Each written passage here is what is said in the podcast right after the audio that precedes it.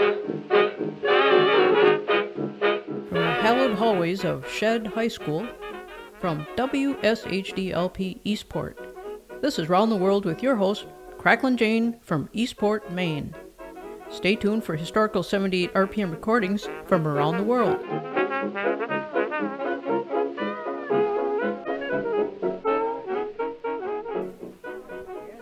Greetings. We are broadcasting this hour from the Kingsley Sanatorium, whose motto is Sometimes it's good to be crazy. In fact, the bars on the windows of this revered institution is to make sure no non crazy people break in and spoil it for everybody. The Kingsley Sanatorium provides a sheltered environment for folks to go crazy, in a good way, to indulge their strange personal predilections and pursue their weird obsessions. And they don't let in just anyone. You have to have the proper credentials. We have here a member of the staff, Dr. Shrink. Tell us, Doctor, why is everyone trying so hard to be admitted to the Kingsley Sanatorium? Well, studies have shown that basically people have more fun when they can go crazy. And we provide a safe place to do just that. I would add that we have quite a waiting list, and our security staff is working hard to make sure those lame, normal people don't bust in and dilute the craziness. Thank you, Doctor. And Chick Bullock is here to give a 1932 overview of crazy people, and he will be assisted by Owen Fallon and his Californians.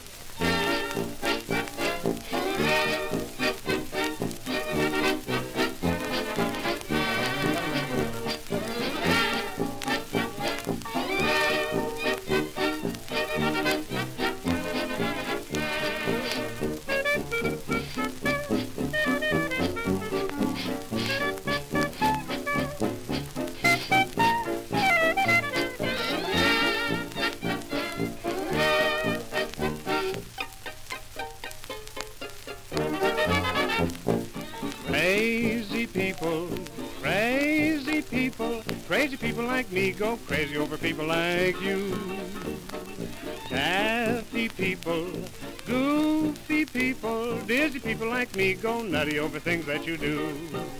When we are underneath the moon, the moon above, you have me acting like a loon. It must be love, sweet love.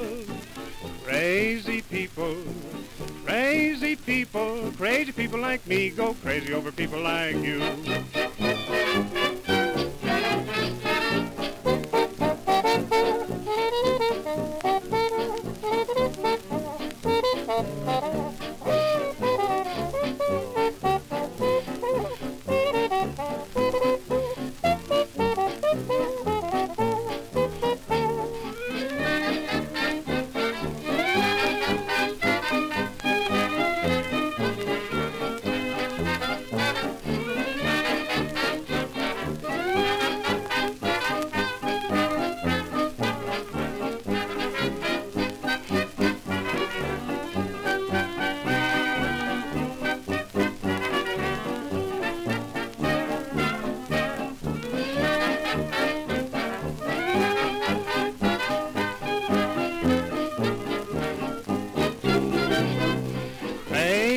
People, crazy people, crazy people like me go crazy over people like you.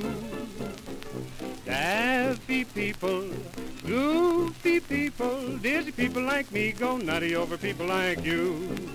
When we are underneath the moon, the moon above, you have me acting like a loon. It must be love, sweet love. Crazy people, crazy people, crazy people like me go crazy over people like you.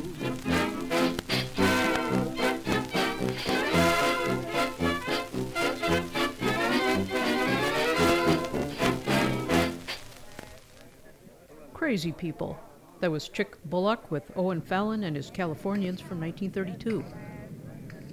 Yes, Round the World is wandering the halls of the Kingsley Sanatorium, a safe haven for people who like to be strange.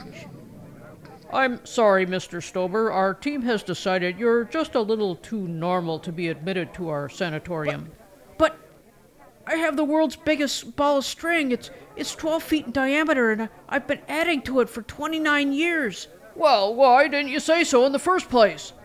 I'll see that we reconsider your application. And we will now eavesdrop on the 1931 New York 12 you're driving me crazy.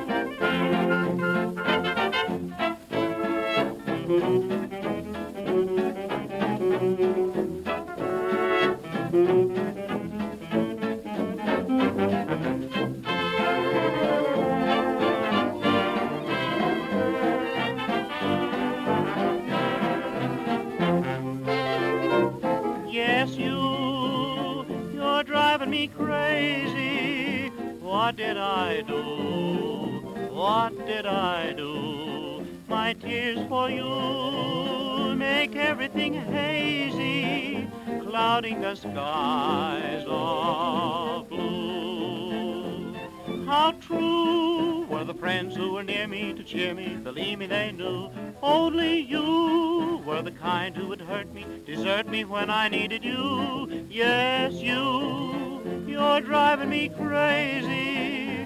What did I do to you?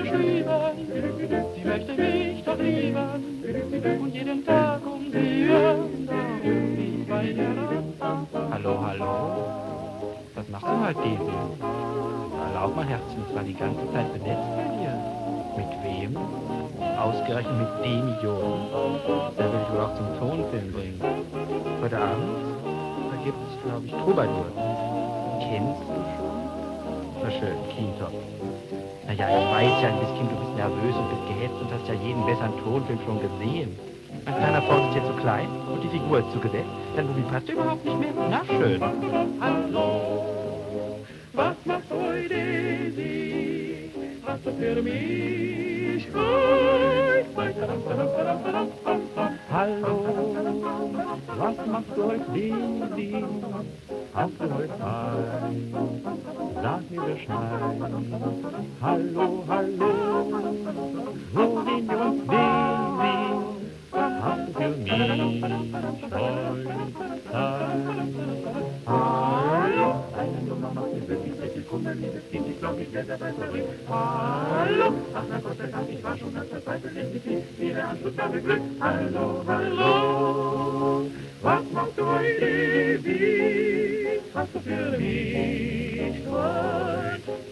Two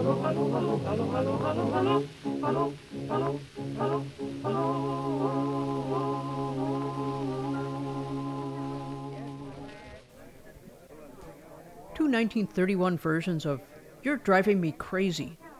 First, we heard the New York 12, then, we happened on the comedian harmonists, who were also being driven crazy, only this time in German. Round the World is broadcasting from the Kingsley Sanatorium. The grounds of this imposing yellow brick edifice in the Gothic style are surrounded by a brick wall, 10 feet high and 3 feet thick. This is to prevent normal people from breaking in. And we'll head over now to the wing devoted to people who are crazy about dancing. Here's Fletcher Henderson and his 1923 orchestra, and they are Charleston crazy.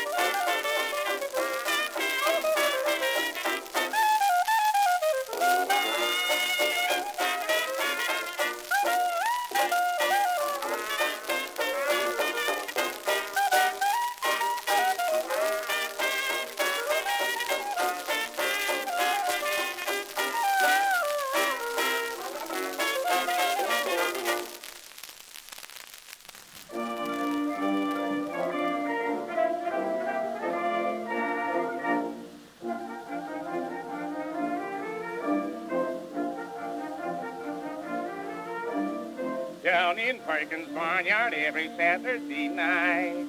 Oh, what a sight, moonshine and bright.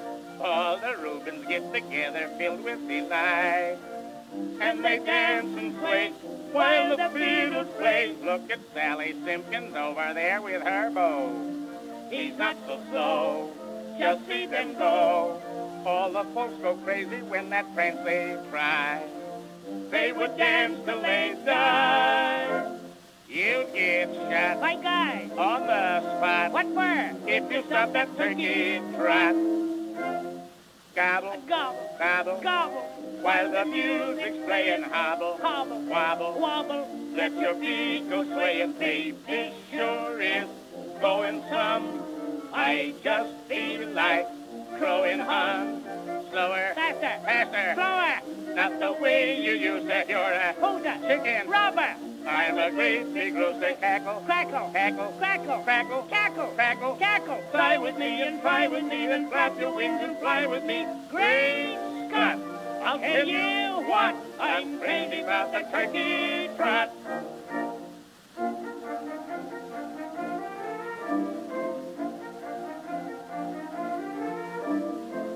When the dance is over and the folks say goodbye, from roofs on high, chickens they fly, right upon the barnyard floor, those dances they try. They forget to lay while they bombardier. See that phantom rooster with a hen by his side. His happy bride, just see them slide. They forget that they will soon be in the stew. When those prances they do, how they fling, You see? how they swing, You tell. while they do the chicken wing. Gobble, Gobble. gobble, Gobble. while the music's playing hobble, Hobble. wobble. Wobble. Let your feet go swaying, babe. It sure is going some. I just feel like growing on. Slower, Faster. faster, Slower. not the way you used to. You're a Who's chicken. Robber. I'm a great big rooster. Cackle, Crackle. cackle, Crackle. crackle, Cackle. crackle. Cackle. Fly with me and fly with me, then flap your wings and fly with me. Great Scott!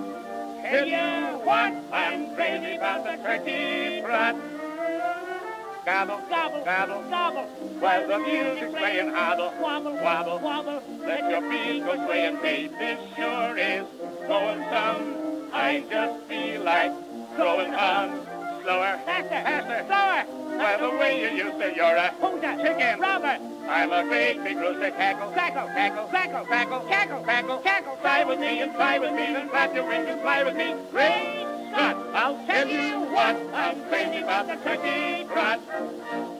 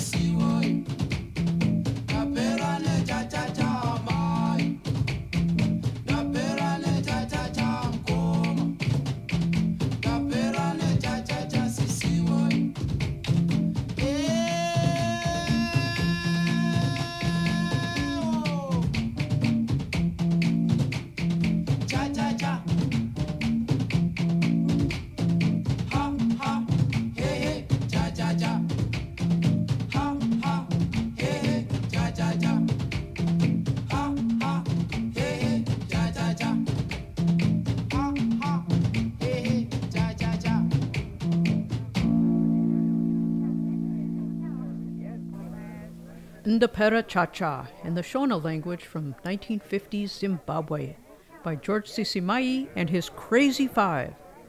They were preceded by Arthur Collins and Byron Harlan from 1911. I'm crazy about the turkey trot. And the family of frolicking fanaticism was fired off by Fletcher Henderson and his orchestra with the 1923 Charleston Crazy. You are listening to WSHD LP Eastport. This is Round the World with Cracklin' Jane. We are touring the various wards of the Kingsley Sanatorium. We've just visited the wing devoted to people who are crazy about dancing. And now I believe we are entering the area set aside for that portion of humanity crazed about verbal shenanigans. We hear next Harry McClintock, aka Radio Mac, from 1928. Ain't we crazy?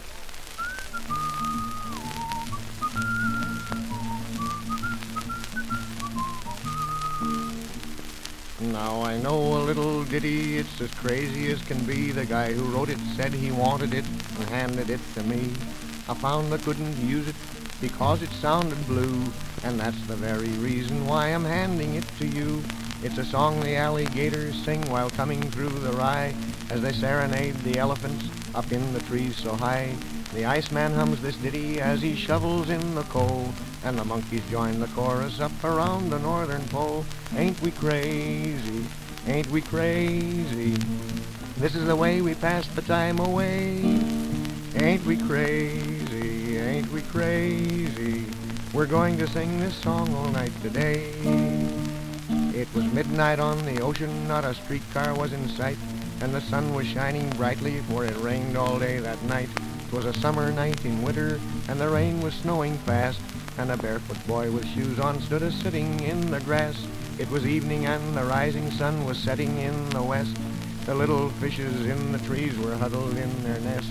The rain was pouring down, and the moon was shining bright, and everything that you could see was hidden out of sight. While the organ peeled potatoes, lard was rendered by the choir. The sexton rung the dish rag, someone set the church on fire. Holy smoke, the preacher shouted. In the rain he lost his hair. Now his head resembles heaven, for there is no parting there. The cows were making cowslips, and the bells were ringing wet, and the bumblebees were making bums and smoking cigarettes. And a man slept in a stable, and came out a little horse. So he hopped upon his golf sticks and drove all around the course. Ain't we crazy? Ain't we crazy? This is the way we pass the time away. Ain't we crazy? Ain't we crazy? We're going to sing this song all night today. It was midnight on the ocean, not a horse car was in sight. As I stepped into the drugstore to get myself a light, the man behind the counter was a woman old and gray who used to peddle shoestrings on the road to Mandalay. Good evening, sir, the woman said, and her eyes were bright with tears as she put her head beneath her feet and stood that way for years. Her children, six, were orphans, except one tiny tot who lived in the house across the street above a vacant lot. Ain't we crazy? Ain't we crazy? But this is the way we pass the time away. Ain't we crazy? Ain't we crazy? We're going to sing this song all night today. You chase me and I'll chase you. Crazy words, crazy tune. All that you'll ever hear of croon is oh, no dio, no no dio no. Oh no no, oh, sits around all night long, sings the same words every song. No dio, oh no no oh, dio, dio. His ukulele, daily, how it strums, bum bum bum, dancing, dancing. Then he hollers, black bottom, you crazy words, crazy tune. He'll be driving me crazy tune with his wild rodeo, do do do.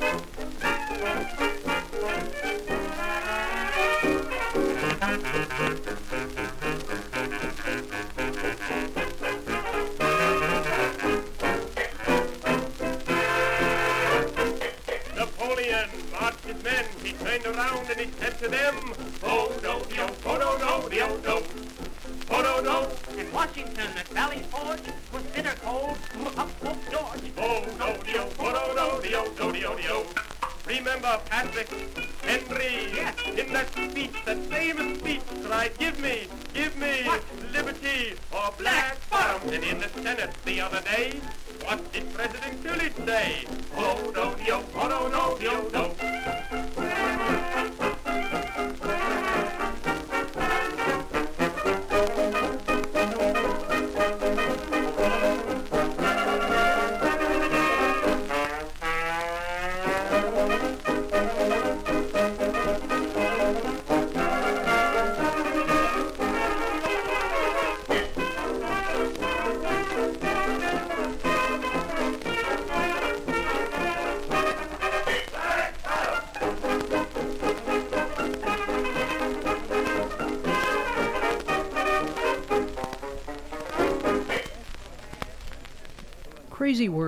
Crazy Tune.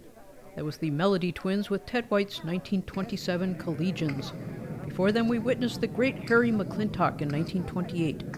Ain't we crazy? Welcome back to the Kingsley Sanatorium, the 88,000 square foot facility for strange people who are crazy about something. We're in the verbal shenanigans ward, where we find rhetorical rollicking and assortments of syntactical skylarking. Next, we hear the Five Royales with Charlie Little Jazz Ferguson and his 1953 orchestra. Crazy, crazy, crazy.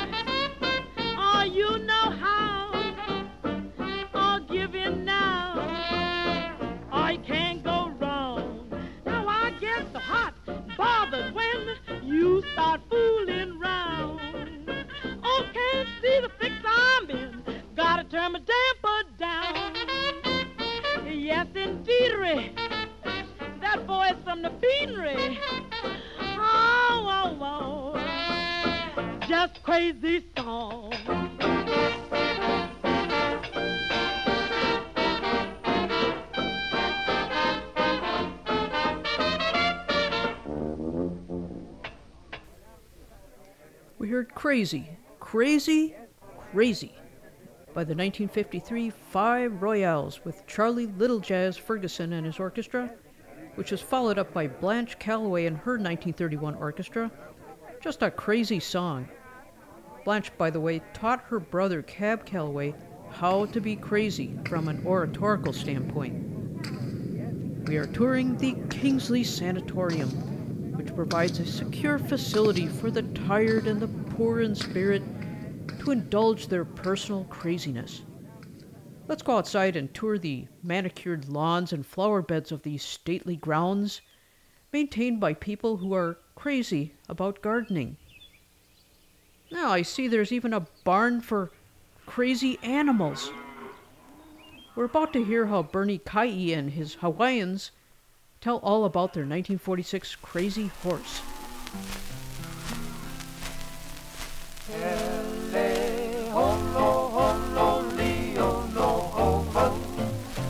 Come-a-kaya, yippee, come-a-kaya, yippee, oh, away, away. Oh, when I get on my Papulilio, everything seems make a fine okay. But when I say hele hololio, you live back the other way. All he likes to do is just fine now. When he sleeps, you'll always hear him bray. Never can I go a hololio, my Papulilio away. When I say get up there, he pepe a huli too. Maybe he kolohe or kakio too. He's kaumahanui and momona too. He's makapa, he's really kapulu. Oh, I wish that I could sell this Leo, for he's really, really good to me. Pretty soon, he's gonna drive me low, low, my Leo away.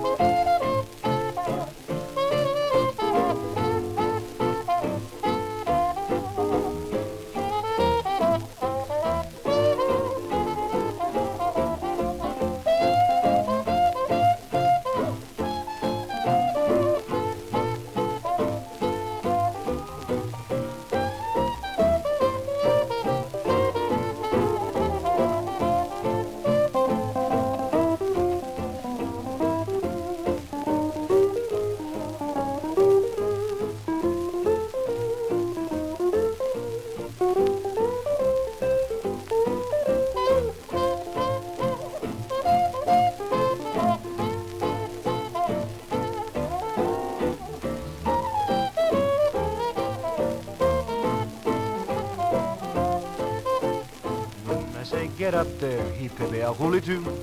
Maybe he kolohe or kakiu too. He's called kaumahanui and momona too. He is mahapa, oh, why he's really kapulu.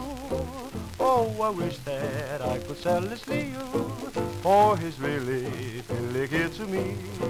Pretty soon, he's gonna drive me low, low, my poo-poo-lily away. My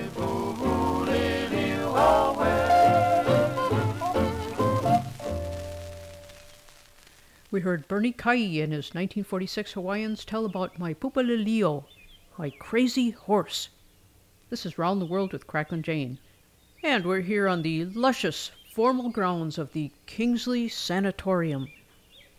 We were in the livery stable looking over somebody's crazy horse. And now let's slip in the back door of the stately Gothic edifice and ascend the stairs to the ward devoted to people who are crazy about different aspects of music.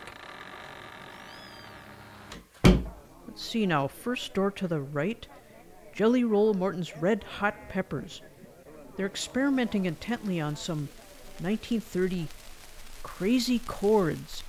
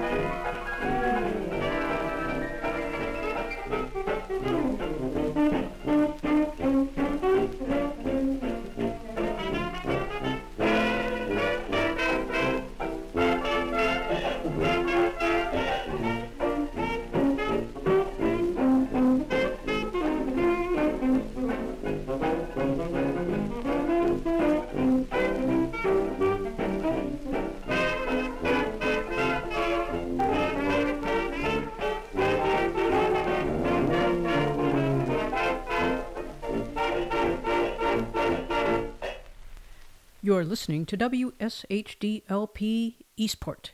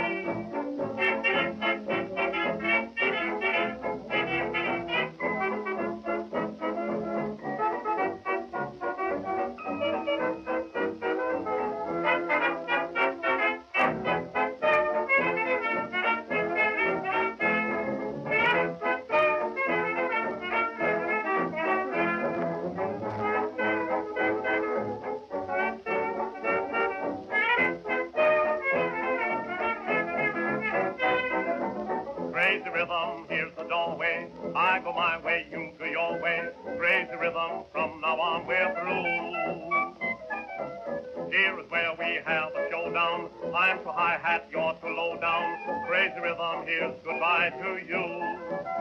They say that when the high brow meets the low brow, walking along Broadway. Soon the high brow, he has no brow, ain't a shame? And you're to blame. What's the use of prohibition? You produce the same condition. Crazy rhythm, I've gone crazy too.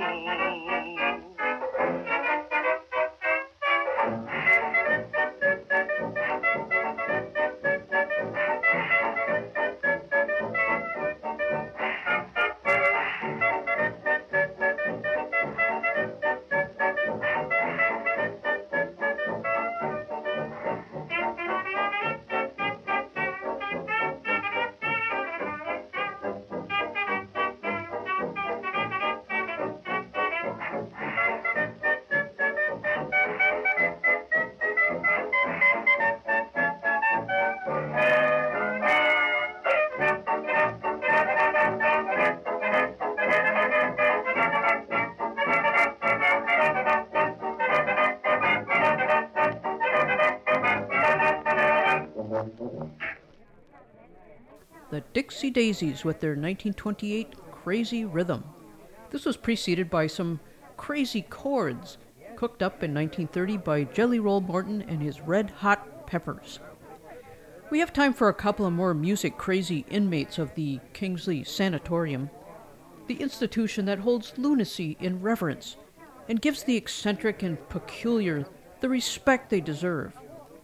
After which, we'll head out to the street to see if any poor, normal person in the general population wants to put in their two cents. First, here is Horace Henderson and his 1934 orchestra, and they are rhythm crazy.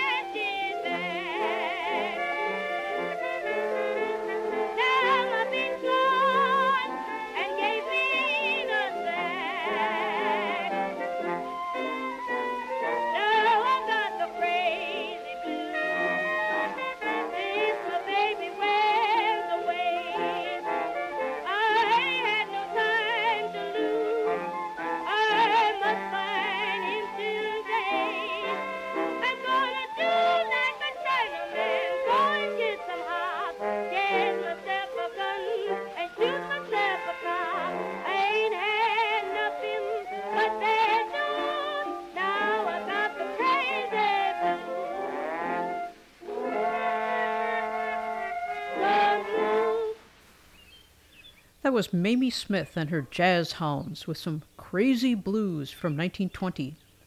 And before that, we heard Horace Henderson and his 1934 orchestra go rhythm crazy. This is Round the World with Cracklin' Jane, and we'd like to thank the staff of the Kingsley Sanatorium for the edifying tour of the various wards of weirdness. And we especially want to thank the inmates who courageously shared their fetishes and fixations. We did tour a ward of folks who loved buttons. Buttons of all shapes and sizes and f- from different decades. Thousands of different types of buttons made from different materials. But we thought it would make for dull radio to just sit there as they quietly sorted through them. Well, we're back out on the street, and we waylaid a 1917 passerby by the name of Marion Harris, wants to let us know that she doesn't believe in victim mentality. She says everybody's crazy about the doggone blues, but I'm happy.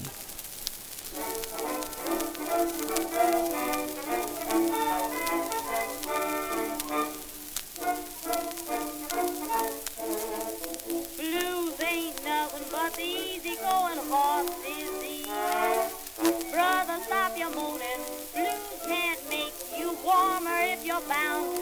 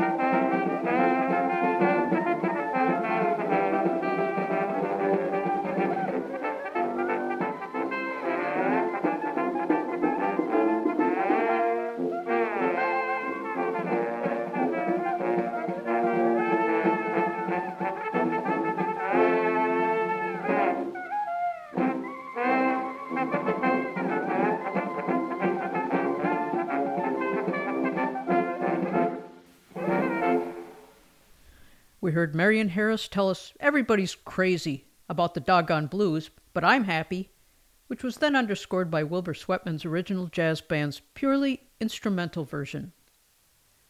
And thus concludes hour one of Round the World with Cracklin' Jane. We went on a tour of the Kingsley Sanatorium, a place where those with unusual monomanias can indulge their obsessions in an atmosphere where craziness is respected and revered, and the bars on the windows keep the riffraff normal people out. We've met folks who are crazy about dancing, weird rhythms, strange chords, and verbal gymnastics. And folks remember the door is always open at cracklinjane.com.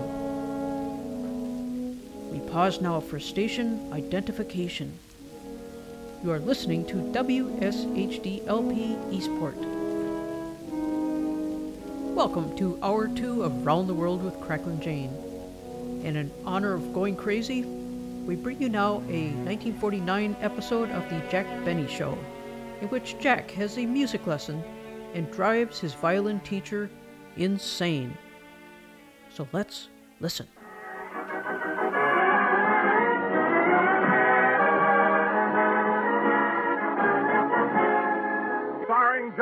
Benny with Mary Livingstone, Phil Harris, Rochester, Dennis Day, the Sportsmen Quartet, and yours truly, Don Wilson.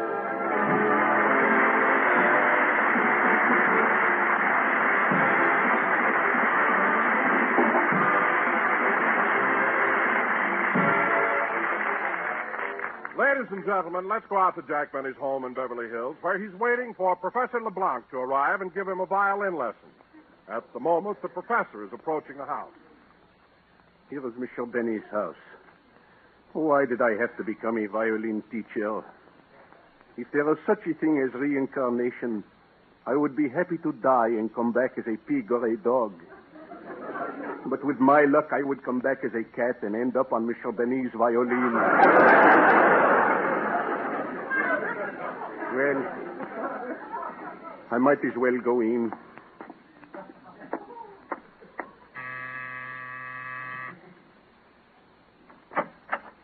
Well, Professor LeBlanc, How do you do, Michel Benny? uh, you were supposed to be here for my lesson yesterday. Why didn't you come?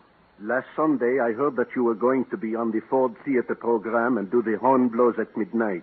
Yes, yes. With 18 million Fords on the road, I figured at least one of them would hit you.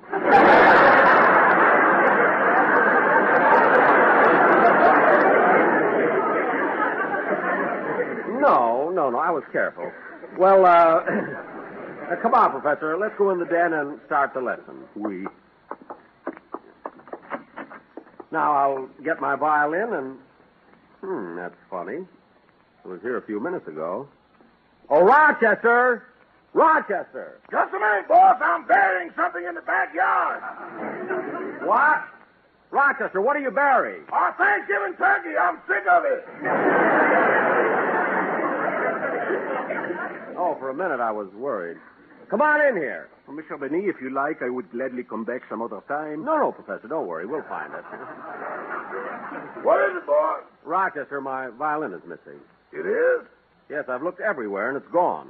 Well, what are we waiting for? Let's open a bottle of champagne. Rochester, there's no time to be funny. Now help me find it. Okay, okay. Now let me see. If I was Mr. Benny's violin, what would I do? I'd take the strings off and lag myself to death. Now stop that. Rochester, my violin just couldn't. What? Well, how do you like that? Somebody put it in the fireplace under those old newspapers. Professor, put out that match. Oui, monsieur. Rochester, why'd you put my violin in the fireplace? I thought it would sound better if it was barbecued. What? Save the neck for me. Now cut that out. I'm going to take my violin lesson so you can leave now. Oui, monsieur. Michel Denis, let us commence. Okay. Now start with the minuet l'antique. Yes, yes. Well.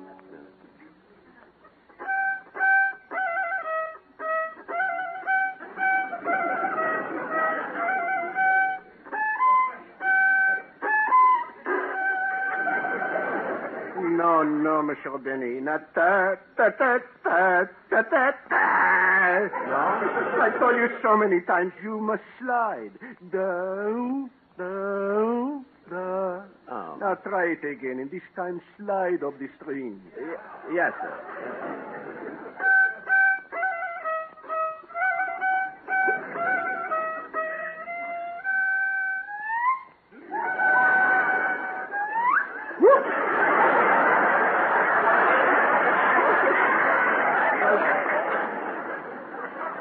That, uh, was that too high? I think so. You knocked off your toupee. Oh, oh, excuse me a minute. There. Shall I try it once more? Yes, but turn around and face me. I am. I am facing you. Oh, yes, you put your toupee on back well. I did not. This is the one with the bang.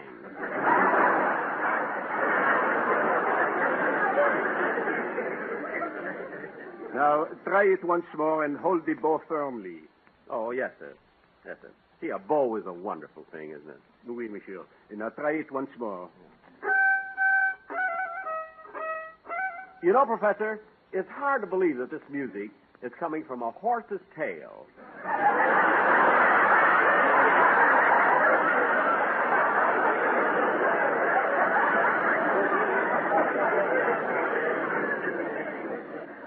It is not hard to believe.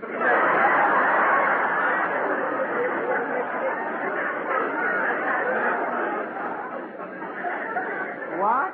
Proceed. Yes, sir. That sounds better. That's the door buzzer. Oh, Rochester, answer the door. Rochester. Excuse me, Professor. I'll have to get it. You smile, the song begins, and then I play my violin. It's magic. La la la la la la. Oh, hello, Dennis. I came to say goodbye. I'm running away from home.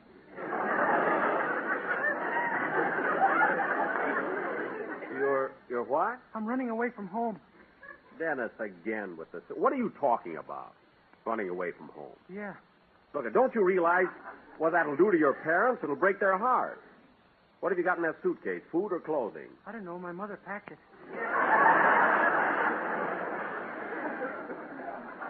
Oh. Well, come on in. Okay. Now, look, Dennis, I know that sometimes you have arguments at home, but you ought to change your mind about running away. After all, it won't be long before you'll be missing your mother. I know. That's why I took along this picture. See? Wait a minute. This is a picture of Monty Woolley. No, it's my mother. I drew a beard on it.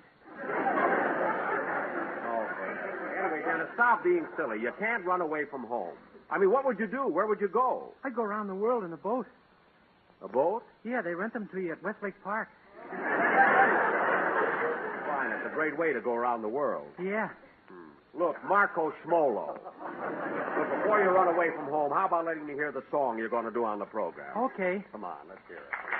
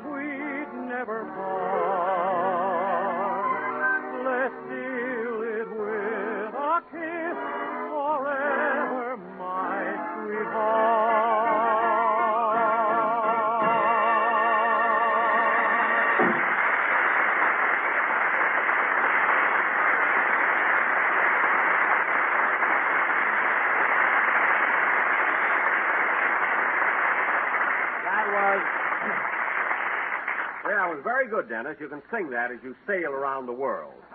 When are you leaving? Stop talking about it. I'm seasick already. No. Well, sit down and rest for a few minutes. Next to the window. Okay. Look at, I've got to. Rochester, answer the phone. I'm going to finish my violin lesson. Yes, sir. Hello, Mr. Benny's residence, star, stage, screen, radio, and have your in- income tax filed by the man who knows. Hiya, Chester. Can I speak to Buttons and Bucks? Just, just a minute. For you, boss. Who is it? Bottles and bourbon.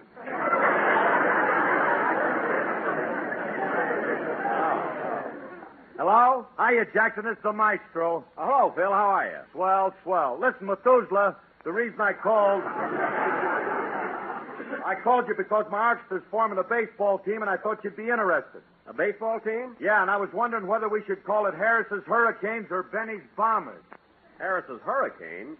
Now, that's ridiculous. After all, it is my program, so how can you call the team anything but Benny's Bombers? Okay, that'll be 126 bucks for the uniform.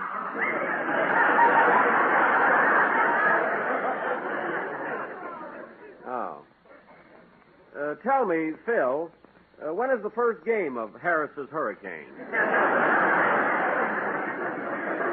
Huh? In about three weeks, Jackson, we're playing Kay Kyser's orchestra. Well, I hope your boys are better baseball players than they are musicians. They sure are, Jackson. We got a great team. Listen to the lineup. I'm pitching, Sammy the drummer's catching, and Bagby the piano player's in right field. Uh, what position is Remley in? Same as always, flat on his back. I thought so. I'll pick him up if you want to say hello to him.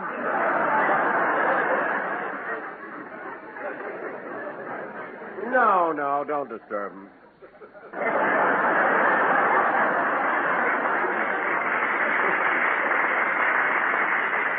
Hey, Phil, Phil, who are the other members of your team? Well, my three saxophone players are in the infield. Billy Smith's on third, Walter Sharp's on second, and Jimmy Watts on first. Who's on first? No, Watts on first.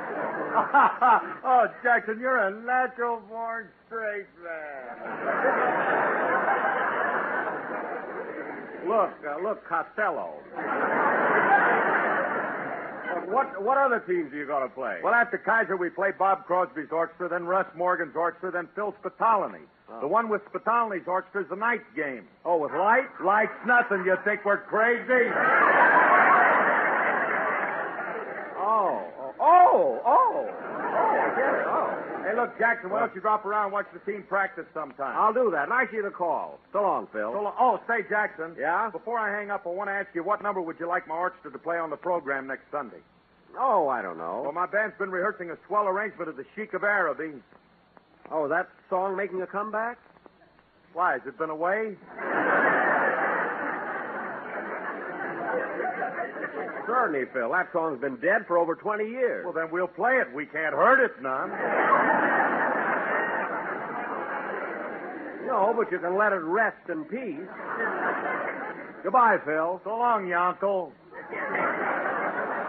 What a baseball team that's going to be. Mr. Benny, let us finish the violin lesson. Oh, yes, yes, Professor. We'll go right in and. Oh, boss! What is it, Rochester? You told me to remind you that you wanted to listen to a certain ra- radio program at 5 o'clock. Oh, yes, yes. My girlfriend, Daisy Dickinson, is going to be interviewed. Rochester, turn on the radio. Yes, sir. And you say you've been selling perfume in that department store for 27 years? Yes, for 27 years, every day I've been behind that perfume counter. Well, thank you very much, Miss, uh, Miss, Just call me Stinky. thank you. Mr. Benny, is that your girlfriend? No, no, of course not. And now, continuing our series of interviews with people in every walk of life, we present another young lady. What's your name, Miss? Uh, Daisy Dickinson. Oh, that's her, Dennis. That's, that's my girlfriend. Huh? Uh, tell me, Miss Dickinson, uh, where were you born? Well, sir, I was born way down in Atlanta. Well, then that makes you a Georgia peach. Don't let the scars on my face fool you, honey. Fuzz. A little on her upper lip, she makes a big thing out of it. And now, uh, Miss Dickinson, what is your occupation? Well, I'm a secretary for a radio advertising agency, Batten, Barton, Durstine, and Osborn. Oh, an advertising agency. That's interesting. I suppose in that way you get to meet a lot of big stars. Oh, yes. But the only one I know real well is little old Jack Benny. You know, Mr. Benny, I Shut think... up, kid. They're talking about me.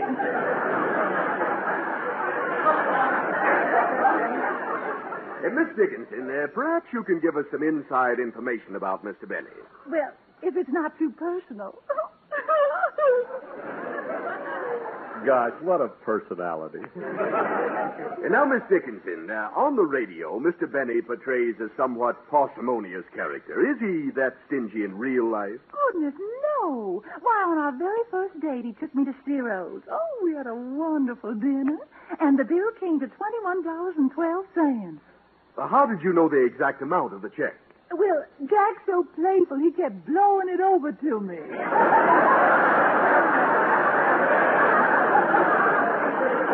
I see. And then when he ran out of breath, he paid and we left. Darn right I paid. Twenty-one twelve. Wow.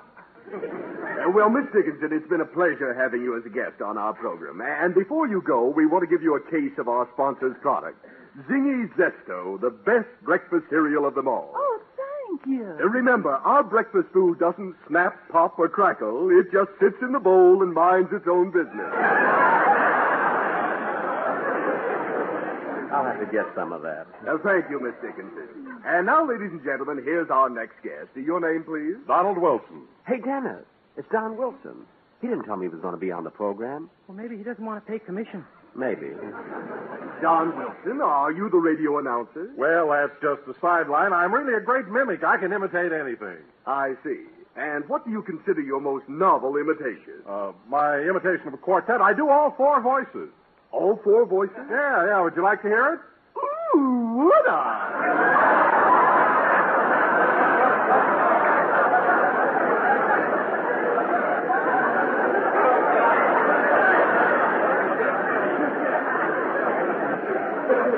I wonder what Don's trying to do. Then. All right, now just listen to this. First, I want to warm up my four voices. Mimi, Mimi, Mimi. Mimi. See, I didn't know Don could do that. And uh, when I put all my four voices together, I sound like this. Feeling low, feeling tense.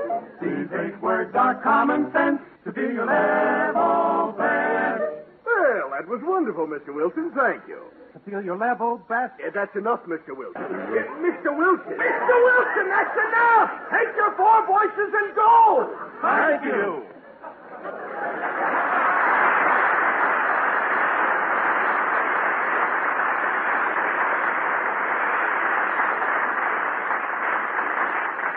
See, I didn't know Don could imitate a quartet. He looks like one, but I didn't think. Mr. Benny, I am waiting to finish the lesson. Oh, of course, Professor. Let's go in the other room. Oh, excuse me, Professor. Maybe that's Mary. No, no, she's in Palm Springs. Well, they have door buzzers there. Oh, quiet. oh, hello, Mr. Kitzel. Hello, Mr. Benny.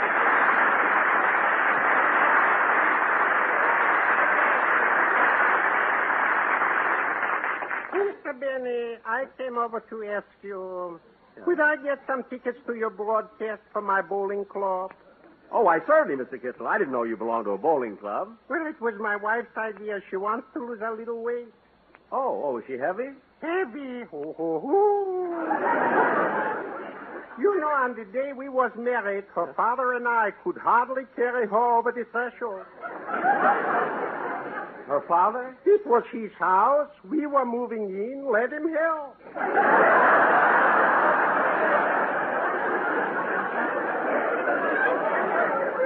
Oh, oh. What a job. Yes, we had to carry her pony back. No, no, you mean piggyback. Let well enough alone. Oh, yeah. Well, Mr. Kitzel, I think it was very smart of your wife to join a bowling club. It's smart. Some bowling club. They need new equipment. Every ball I picked up had holes in it. Mr. Kitzel, you see, a bowling ball is supposed to have holes in it. They're for your fingers, and one hole is for your thumb. Yes, that I found out to my sorrow. Oh, did something happen to you? No, to the man who runs the delicatessen. Oh. A bowling ball got stuck to his thumb. That was three weeks ago, and he didn't got it off yet. Well, how does how does that affect you? Mr. Benny, when I buy a pound of corned beef, paying for a little sum I don't mind. But 12 pounds of bowling ball, that's too much. Oh, Mr. Kitzel, you you just made that up. Yes. Oh, my.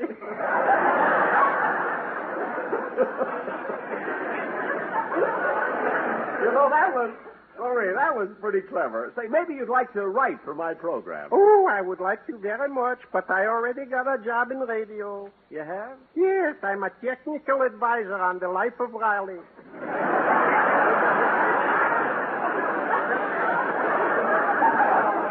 Oh, well, here are your tickets, Mr. Kitzel. Oh, bless your heart, Mr. Benny. Thank you. When Irish eyes are smiling by near Easter. Day.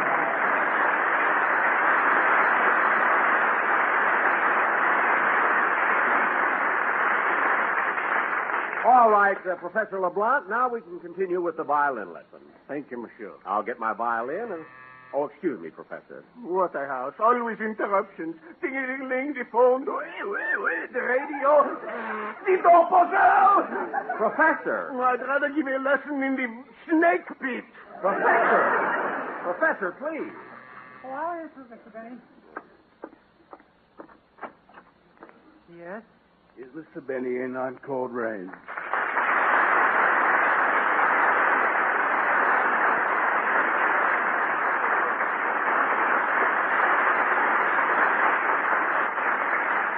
Mr. Benny, Claude Rains is here to see you. Claude Rains? Well, well. Well, hello, Mr. Rains. I'm sorry to disappoint you, but you're here a day early. I didn't come for my laundry.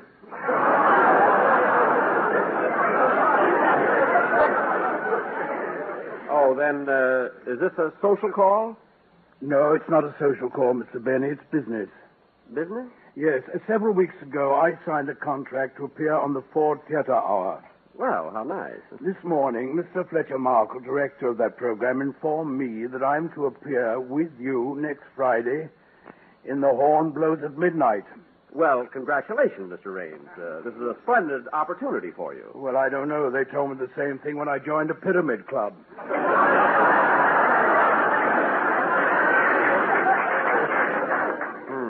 My uncle got $700 from a pyramid club. Oh, did he win? No, he held it up. Oh, be quiet.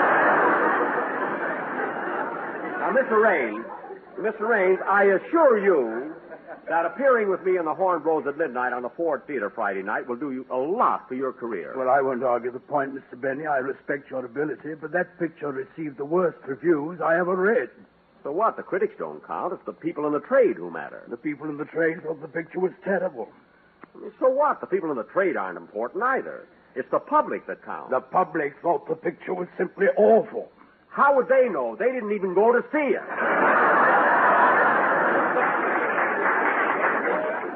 Anyway, Mr. Rain, I don't think you should pass judgment on the horn blows at midnight till you see it. Oh, but I did see it, Mr. Benny. In fact, I sat through the picture twice. Twice? Yes, I couldn't believe what I saw the first time. Oh, then, uh, then you didn't like it? Didn't like it, Mr. Benny. That is the greatest understatement since that day in 1492 when Columbus said, I think I've found something.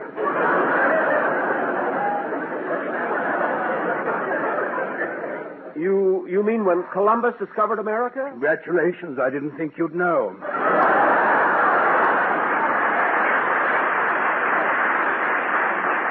Hmm. I want to warn you, Mr. Benny, that immediately upon leaving here, I'm going to my lawyers to see what legal steps I can take to get out of appearing with you on the Ford Theater. Look, Mr. Rain. Hey, Mr. Benny, What? if my mother had married him, would I be a rainy day?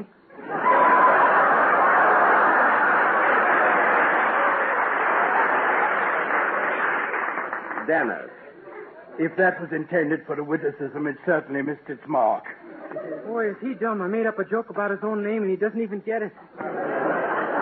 Mr. Benny, Mr. Benny, I don't know whether this is your relative, friend, business associate, or servant, but whatever it is, I'm allergic to it.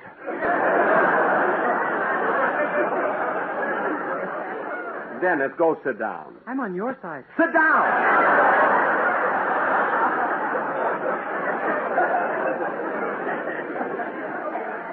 Now, look, Mr. Rain. Your part in this picture that we're going to do has such great importance. Think of it. You're the chief of the planets in heaven. I'm an angel. And at your command, I come down to earth. At my command, you wouldn't stop there.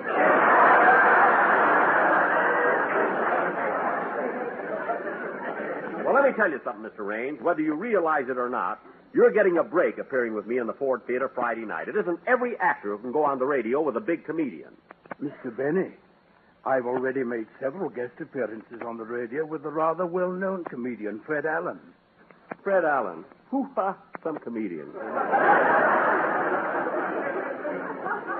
I gathered that you and Mr. Allen weren't too chummy from what he said about you. Oh, yeah? What did he say about me? He said you were the only comedian in radio who steals jokes from Milton Berle.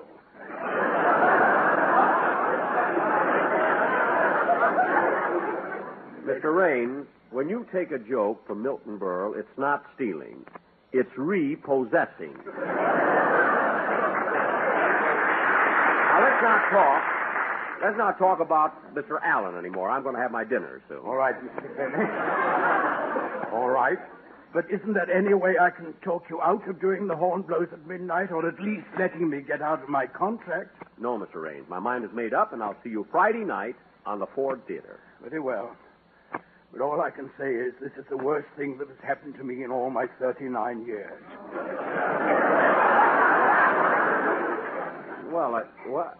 You're you're 39? Yes. Say, that's a coincidence. See, I'm uh, I'm 39 too. Well, you can have it. You were there first. What? Goodbye, Mr. Benny. Goodbye. Goodbye.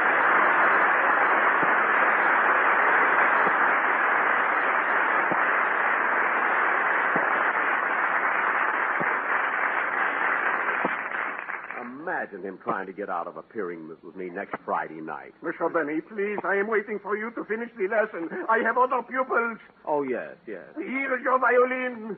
Thank you, thank you. Now, what do you want me to play? The Professor? same thing, the same thing. You haven't learned it yet. You haven't learned anything. Play it!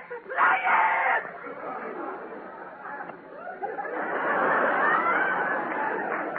All right. I mean, all right, don't get so excited. I'll, I'll start at the beginning.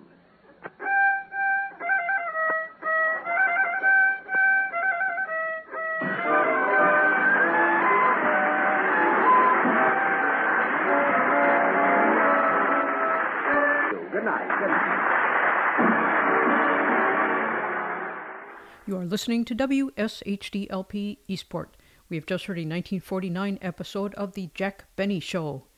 Jack has a music lesson.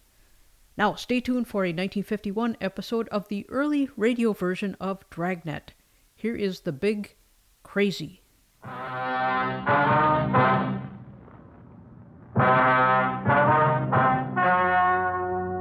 story you are about to hear is true. Only the names have been changed to protect the innocent.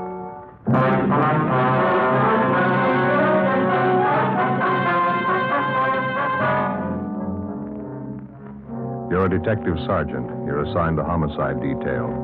A 30 year old woman is missing. Three months pass before her disappearance is reported. There's not a trace of the woman, no lead to her whereabouts. Your job? Find her.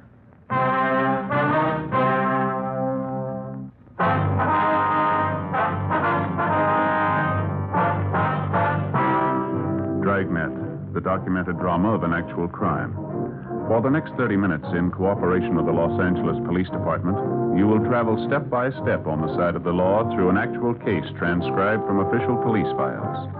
From beginning to end, from crime to punishment, Dragnet is the story of your police force in action. It was Monday, June 9th. It was warm in Los Angeles. We were working the day watch out of homicide detail. My partner's Ben Romero. The boss is Thad Brown, chief of detectives. My name's Friday. I was on the way back from the stats office, and it was 10:18 a.m. when I got to room 42. Homicide. Hiya, Joe. Been waiting for you. Hi. Ma'am, I'd like to have you meet my partner, Sergeant Friday. Joe, this is Miss Daly, Ruth Daly. How do you do? How are you, Miss Miss Daly Daly? came in to file a missing report on her sister, Joe. She already talked to missing persons, and they sent her in to see us. Oh, uh, have a chair, ma'am. Thank you. What's it all about, miss? I just started to tell Sergeant Ramirez That's here. Romero, ma'am. I'm sorry. Romero. Well, it's about my sister Bernice, Sergeant. She's missing. I wondered if maybe you people could help me find her. Well, what's your sister's name? Bernice. I guess you want her married name, Mrs. James Butler. Her description will be just about the way I look. Bernice and I are twins. Mm-hmm. When did your sister disappear, ma'am? In March, the first weekend in March, she disappeared on a Saturday.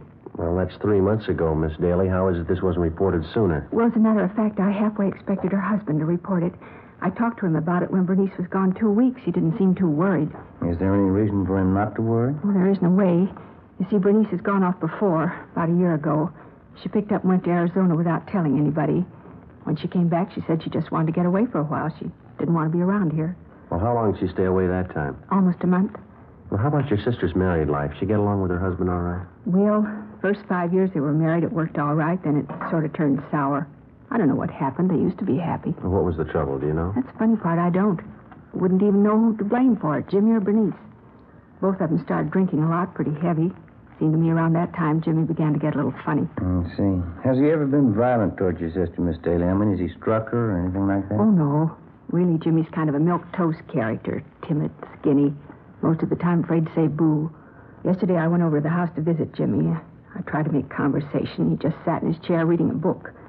Every time I'd mention Bernice, he'd kind of look up and growl at me. Mm-hmm. I got sick of it. I put on my coat and started for the door. He followed me. Mm-hmm. Did he say anything at all? Yes. When I opened the door, I turned around to say goodbye. Yeah? He had this real horrible look on his face. He said it right out loud, plain as day. What's that? He said, You'd be surprised if I killed her, wouldn't you? You'd be surprised. 10:40 a.m. We finished taking a complete statement from Ruth Daly regarding the disappearance of her married sister, Bernice Butler. Before she left, we got the business address of her brother-in-law. A broadcast and a missing bulletin was gotten out, and then Ben and I drove cross town to have a talk with the husband of the missing woman, James Butler.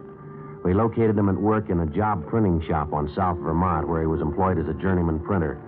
He was in his early 30s, thin, blonde hair, light complexion, about five foot seven, 125 pounds. He wore a pair of rimless glasses. Ben and I introduced ourselves and began to interview him. He was close-mouthed and not too cooperative. He seemed to resent every question we asked him. While we talked, he worked over a paper cutting machine. You'll have to admit it's a little out of the ordinary, Mr. Butler. Your wife missing three months and you acting like she's been gone three hours. Did you hear me, Butler? I heard you. Well, what about it? Just a minute.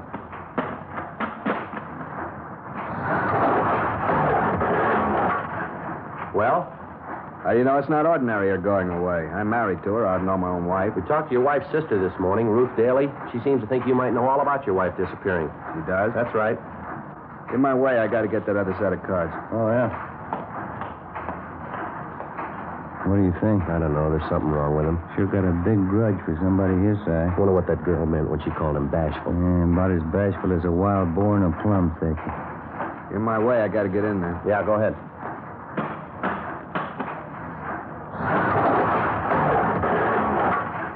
Haven't got any spare time to talk. I have to get this order out. It'll only take a few minutes if you'll be good enough to cooperate. Haven't got the time, that's all. It's almost your lunch hour, isn't it? Suppose we can talk then? Got no time then either. Why don't you talk to Ruth? She seems to know it all. Now, listen, that's about enough of this, mister. We ask you civil questions, we expect civil answers. If you think this isn't important, change your mind. Your wife's been gone for three months. Nobody's seen or heard from her, and it's our job to check it. Now, you can talk to us here or downtown. You take your pick. I Have to finish up this batch first. We can talk out in the alley and back. I want everybody knowing my business. That's fine with us. You do what you have to do. We'll wait for you. Sure is aching for an argument, huh? Yeah, I wonder what his big trouble is. Maybe a hangover. Looks a little used up. Yeah, could be. If he had something to do with his wife's disappearing, you'd think he'd try to cover way he's acting. He doesn't seem to care what we think. Well, let's see what kind of a story he's got. Mm. Okay, it's this way, out back. Well, go ahead. Yeah, what's the big deal? You ever been arrested, Butler? Nope. Almost a couple of times they couldn't get me. What kind of trouble were you in? They said they didn't get me. I'm not going to put myself in hot water. We'd like to find out how your wife was before she disappeared. Do you know of any reason why she'd go off the way she did? Any reason why she'd stay away three months without any word? No, I don't know any reason. Well, how about your relatives, your friends? You checked to see if she might be with one of them? They'd call if she was. You never checked with them? No.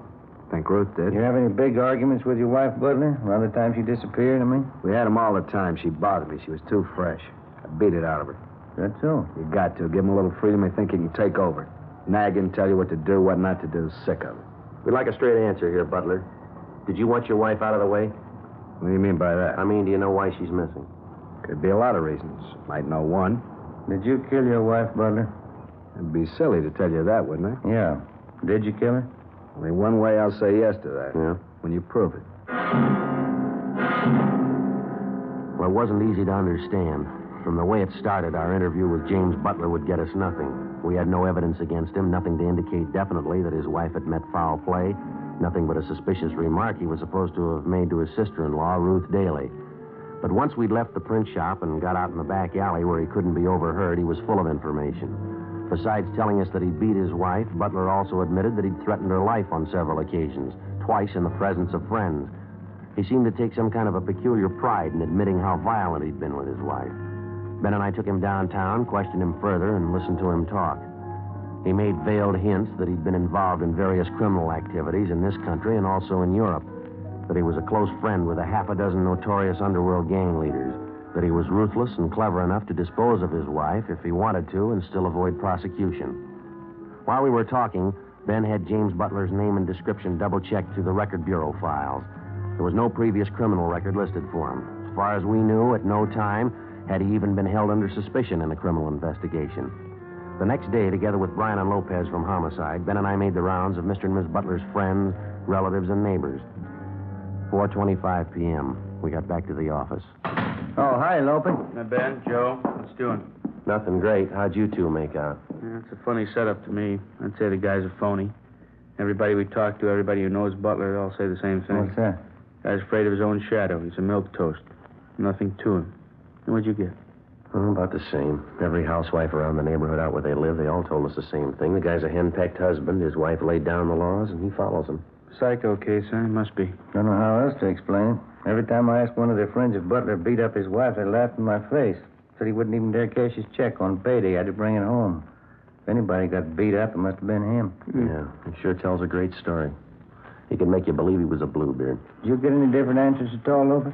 Yeah, one maybe. Yeah, let me take a look. Yeah, let's see. Uh, yeah, here. Uh, Mrs. Irene Brady. She's an aunt of Mrs. Butler. Uh-huh. Uh, she said the same thing about Butler, about him being a real mouse and all. And she told us about the dizzy things he'd been doing the last couple of years. Yeah, what was that? Well, four or five times she said he just went out looking for trouble, go in a neighborhood bar, insult some big Steve, or he'd get his face pushed in. He always picked big guys. Didn't seem to mind getting beat up as long as he could insult them. Yeah, not much doubt, I guess. The guy's ready for the nut for him. Well, apparently he's got a big beef with people who push him around. Maybe he figured if he could take care of just one of those people, he could even up the score. How do you mean, Joe? Well, Mrs. Butler, the wife, she's probably the one who gave him the worst time. If he's a little bit off mentally, that'd make him capable of murder, wouldn't it? Could be, yeah. Maybe the wife poured it on real strong, drove him to it. Mm, crazy as a coot, that guy. Too many movies, mystery books. Oh, I got it. Homicide, Romero. Oh, yes, ma'am. How's that? Oh, when was that? Yes, ma'am. Yes, as soon as we can. Bye. That does it. What's that? That was his sister-in-law, Ruth Daly. Just told me she's positive Butler murdered his wife. Well, what makes you think so? Number one, she says Butler told her so. He admitted it to her last night. Well, it doesn't hold any more water than the rest of his stories. I don't know. The Daly Girl says she's positive she's got the evidence to prove it. What's that? A murder weapon, bloodstains all over it. 4.45 p.m. And I got in the car and drove out to the home of Mr. and Mrs. Butler, where we found the missing woman's sister waiting for us on the front stairs. She told us she'd been doing some kind of checking of her own through the house that afternoon. In going over the attic, she said she'd found a claw hammer hidden under a loose board in the attic floor. She said the hammer was covered with what appeared to be dry blood stains. She took us inside, up the stairs, to the attic. Careful of the steps, officers. It's an old house getting ready to fall apart. Yeah. Watch your step here, Joe. Yeah, I'm all right. Go ahead.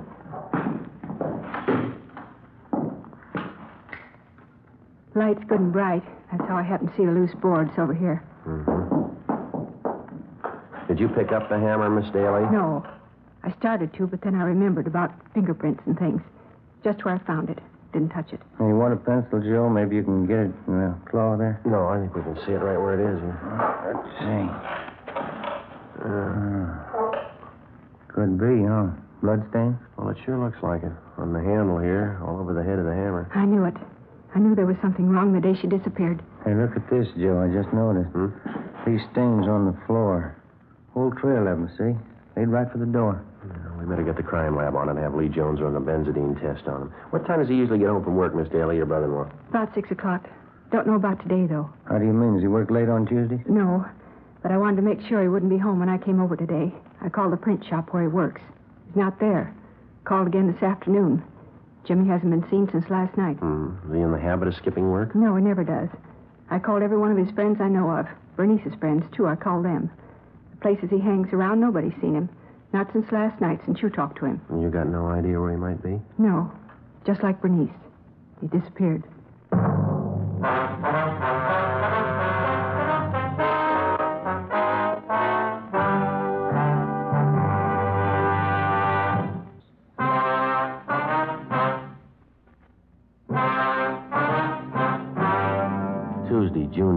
5.20 p.m. Ben got on the phone and called around town to check further on the whereabouts of James Butler, the husband of the missing woman. No luck. We called the office, and they got out a broadcast and an APB on Butler. We drove downtown to the crime lab, gave him the claw hammer that we'd found in the butler's attic, and asked him to run a benzidine test on the stains. We'd also made arrangements for Lee Jones to run similar tests on the stains we'd found on the floor of the attic. Three days passed. Butler was gone. There was no sign of him. The search was intensified. Another three days went by. Monday, June 16th, we got an answer on the APB. A phone call from the chief of police in Tulare, California. Yeah, James Michael Butler, WMA, 33 years, 5 foot 728 pounds. Blonde hair, hazel eyes. Hey, you got a North Hancock Street address down there, that right? Yeah, that sounds like the man we're looking for. He's a real weird one, Friday. Caused a little trouble at one of the taverns up here last night. Kept picking fights with the biggest truck drivers he could find. We locked him up after his third fight. He entered jail in an uproar all night. Wild one. What'd he do?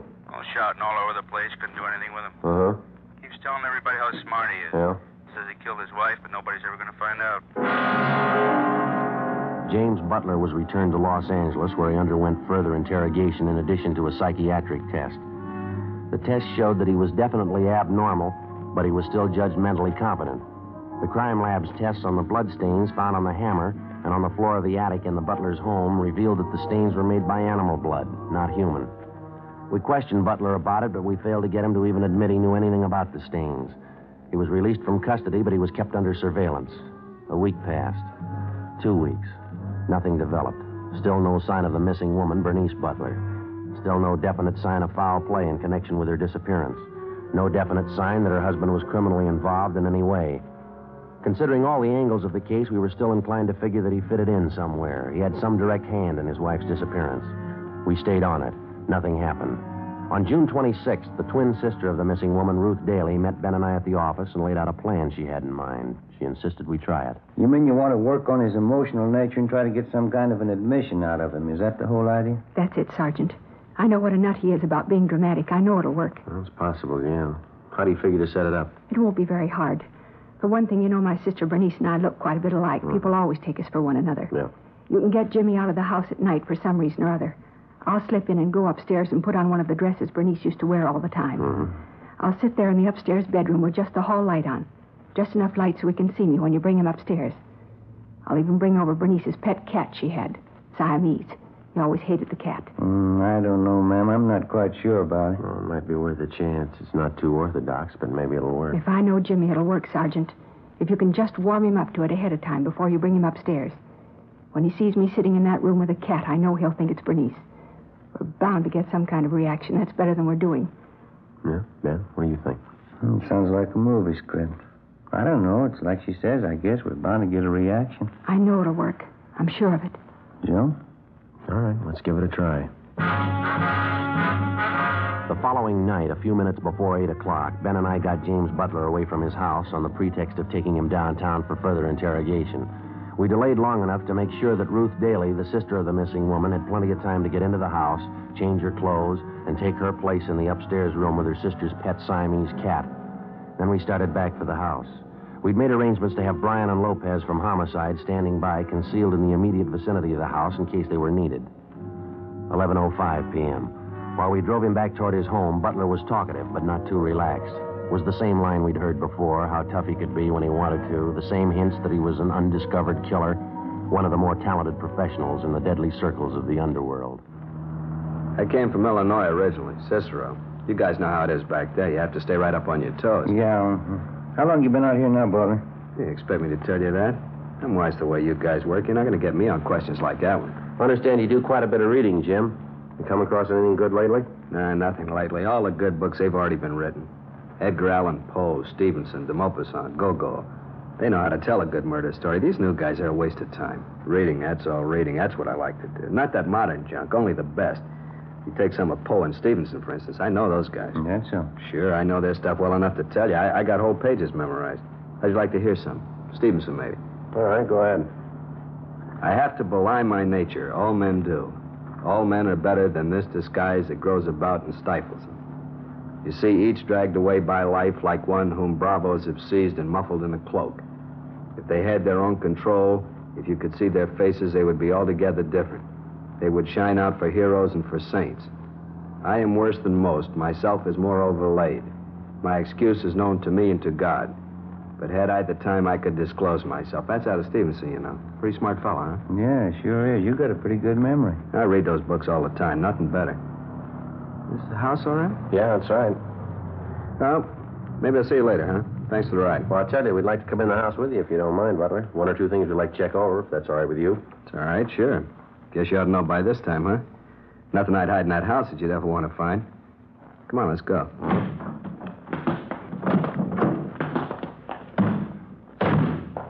Sure dark out, isn't it? A little bit chilly. Yeah.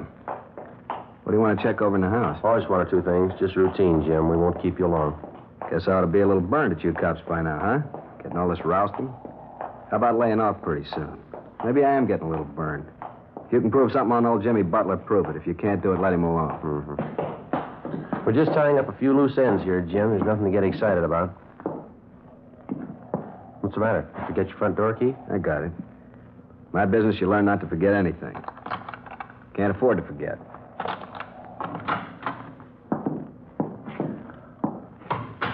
Yeah, it's quite a big place you got, Butler. You stay here all by yourself? That's the way I like it, by myself.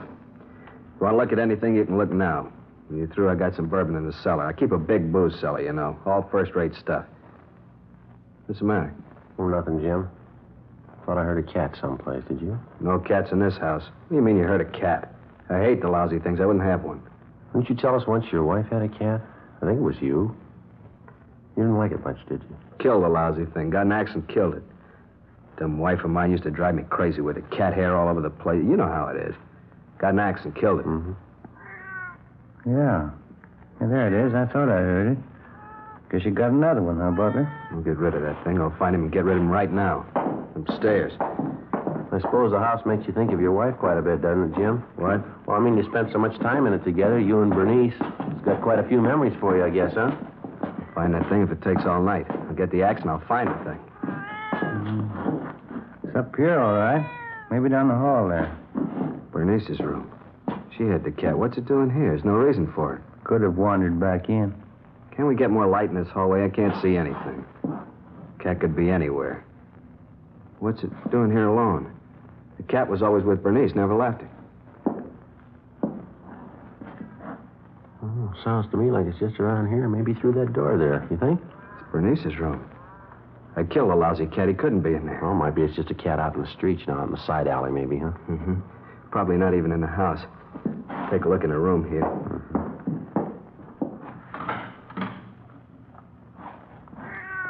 No. No, it ain't real. She's not there. She's not there. Don't hurt the cat. Not the poor cat, Jimmy.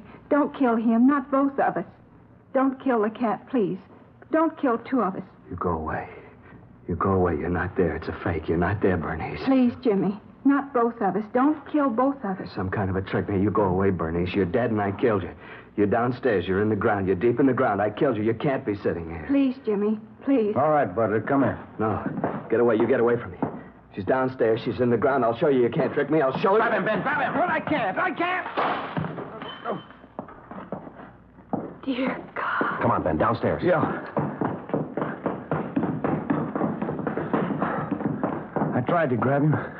Tried to. He broke away. Yeah. Lopez! Lopey! Here, Joe. Here. Did you see it, Lope? Yeah. Good drop from the window. He came fast. Yeah. Not too pretty, huh? Uh, must be something, huh? How about getting a doctor? Yeah, he lost the doctors when he hit that sidewalk. Only one thing left, I know.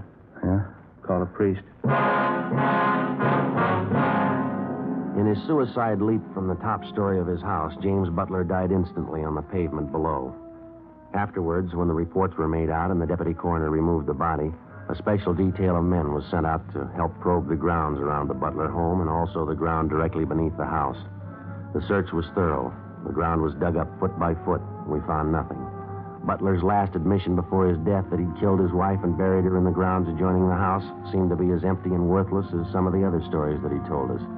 The painstaking search for the body of James Butler's wife went on. We found nothing. Alive or dead, there was still no trace of her. Butler's friends and relatives held a modest funeral for him, and he was buried in a small cemetery south of the city. In Missing Persons Bureau, there were still no leads on the case of Bernice Butler. It was still open. Summer finally got to an end. The fall season came and went, and then Christmas and the holidays, and then back into January and February. On a rainy morning early in March, almost a year to the very day when the case started, we got a communication from San Francisco. It had come to the notice of the police through the county health department.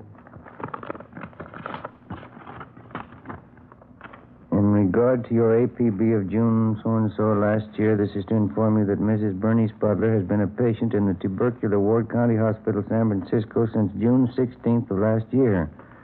Apparently, her case was considered critical from the day she was admitted to the hospital. Last Thursday, she succumbed to the illness. Identification was established, next of kin notified, but no one claimed the body. She was buried at county expense. I trust this may aid you in establishing facts pertinent to her disappearance. So, uh, well, how about that? Well, it doesn't figure, does it? Sooner or later, you get 'em all. How would you figure out that night we had Butler at the house? I mean, we had his sister-in-law in there, and he thought he saw his wife. Oh, who knows? Suppose he really had himself talked into it. He thought he committed 100% murder. Yes, he thought about it long enough till he convinced himself. Must have worked out something like that inside his mind. Mm-hmm. Imagine he lived right through it. Figured he really killed her. When it came for the punishment, he's ready to buy that. There wasn't any way out, so he jumped. Yeah, well, mixed up can it get, huh? That's too bad. All things considered, I guess he loved her quite a bit. Well, it doesn't seem to matter now what he did. Wasn't much of a chance either way. How do you mean? Well, the girl, TB on one side, maybe murder on the other. Yeah. Either way, she had to die.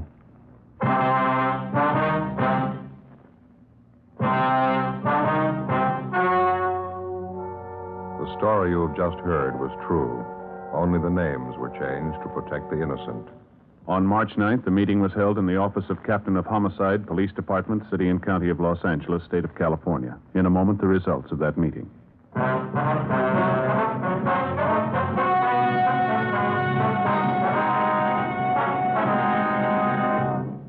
After locating Mrs. Bernice Butler in the tubercular ward in San Francisco County Hospital, final disposition was made of her case. Her late husband, James Butler, was cleared of any connection with her disappearance.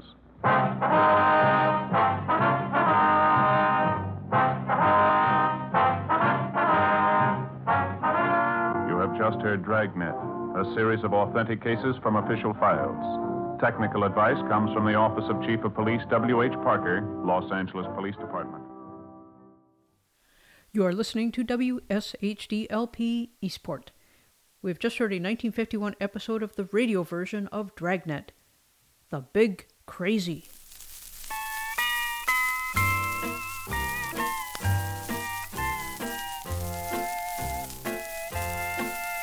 You thought she cared for you, and so you acted smart. Go on and break crazy heart. You lived on promises I knew would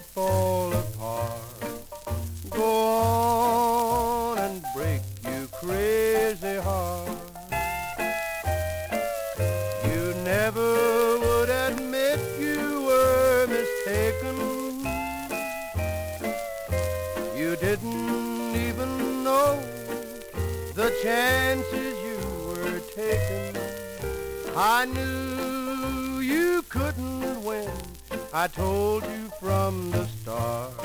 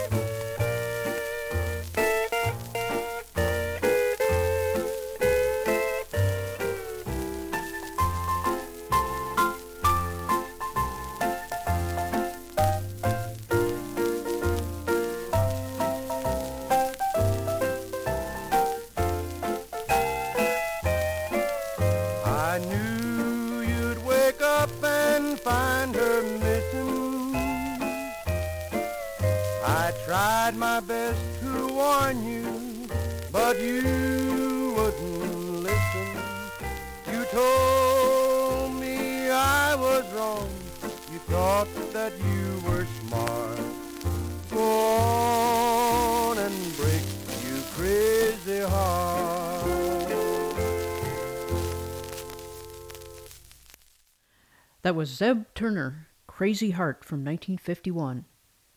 Thank you, dear friends.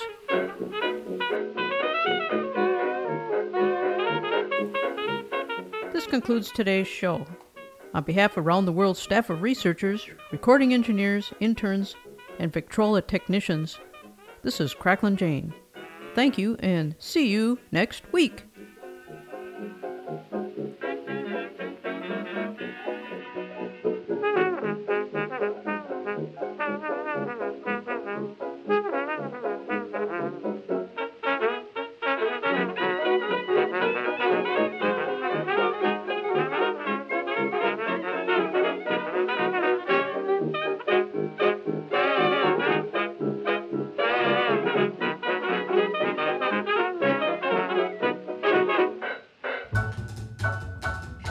Joan Loudon, aka the Bass Lady.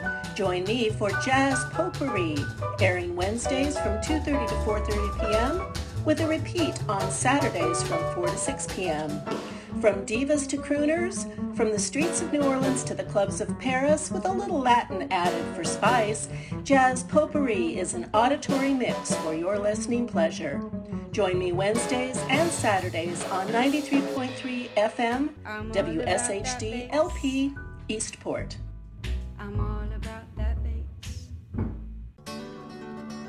Hey, have I got a radio show for you? Bold Coasting comes at you twice a week. Thursday at 8, Sunday at 4, right here on WSHD LP in Eastport, Maine, 93.3 FM.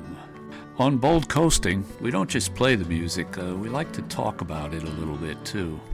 It's music and commentary. It's a radio show with liner notes. You kids can ask your parents what that means.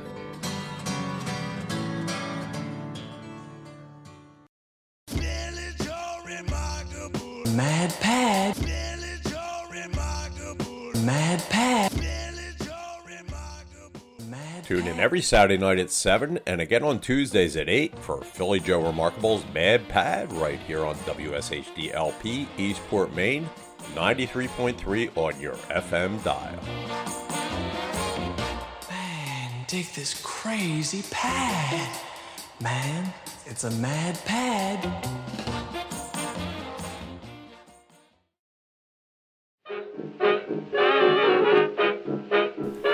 You are listening to WSHDLP Eastport, broadcasting from the hallowed hallways of Shead High School. Tune in Mondays 4 to 6 p.m. for Around the World with your host, Cracklin Jane, featuring historical 78 RPM recordings from around the world, plus radio dramas from the golden age of radio. If you missed the show, don't despair. There's a repeat broadcast on Fridays, 6 to 8 p.m., and if you miss that, just go to www.cracklinjane.com and download or stream the show at your leisure. Come on by Sam's Caffeine Cafe every Tuesday and Thursday morning from 8 until 10 a.m. I'm Sam, the proprietor. I keep all the tables clean. There are no sesame seeds on the floor, no schmutz from the night before. Just good music. The first hour, a little bit softer, some Americana, folk, blues, a little bit of jazz. But by 9 o'clock, we are amped up on caffeine. We're playing up tempo music all hour long.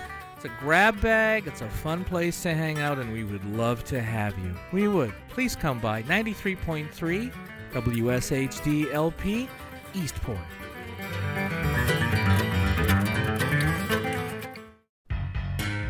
Hi, this is Greg Williams. I've been collecting music first on 45s, then LPs, cassettes, CDs, and digital files for over 40 years. From the obscure to the sublime and the familiar to the mundane, it's pretty much all pop music of just about any era or genre. And I call sharing it with you unabashedly playing favorites. Please tune in every Friday from 1 to 2 p.m. right here on WSHD LP Eastport 93.3 FM.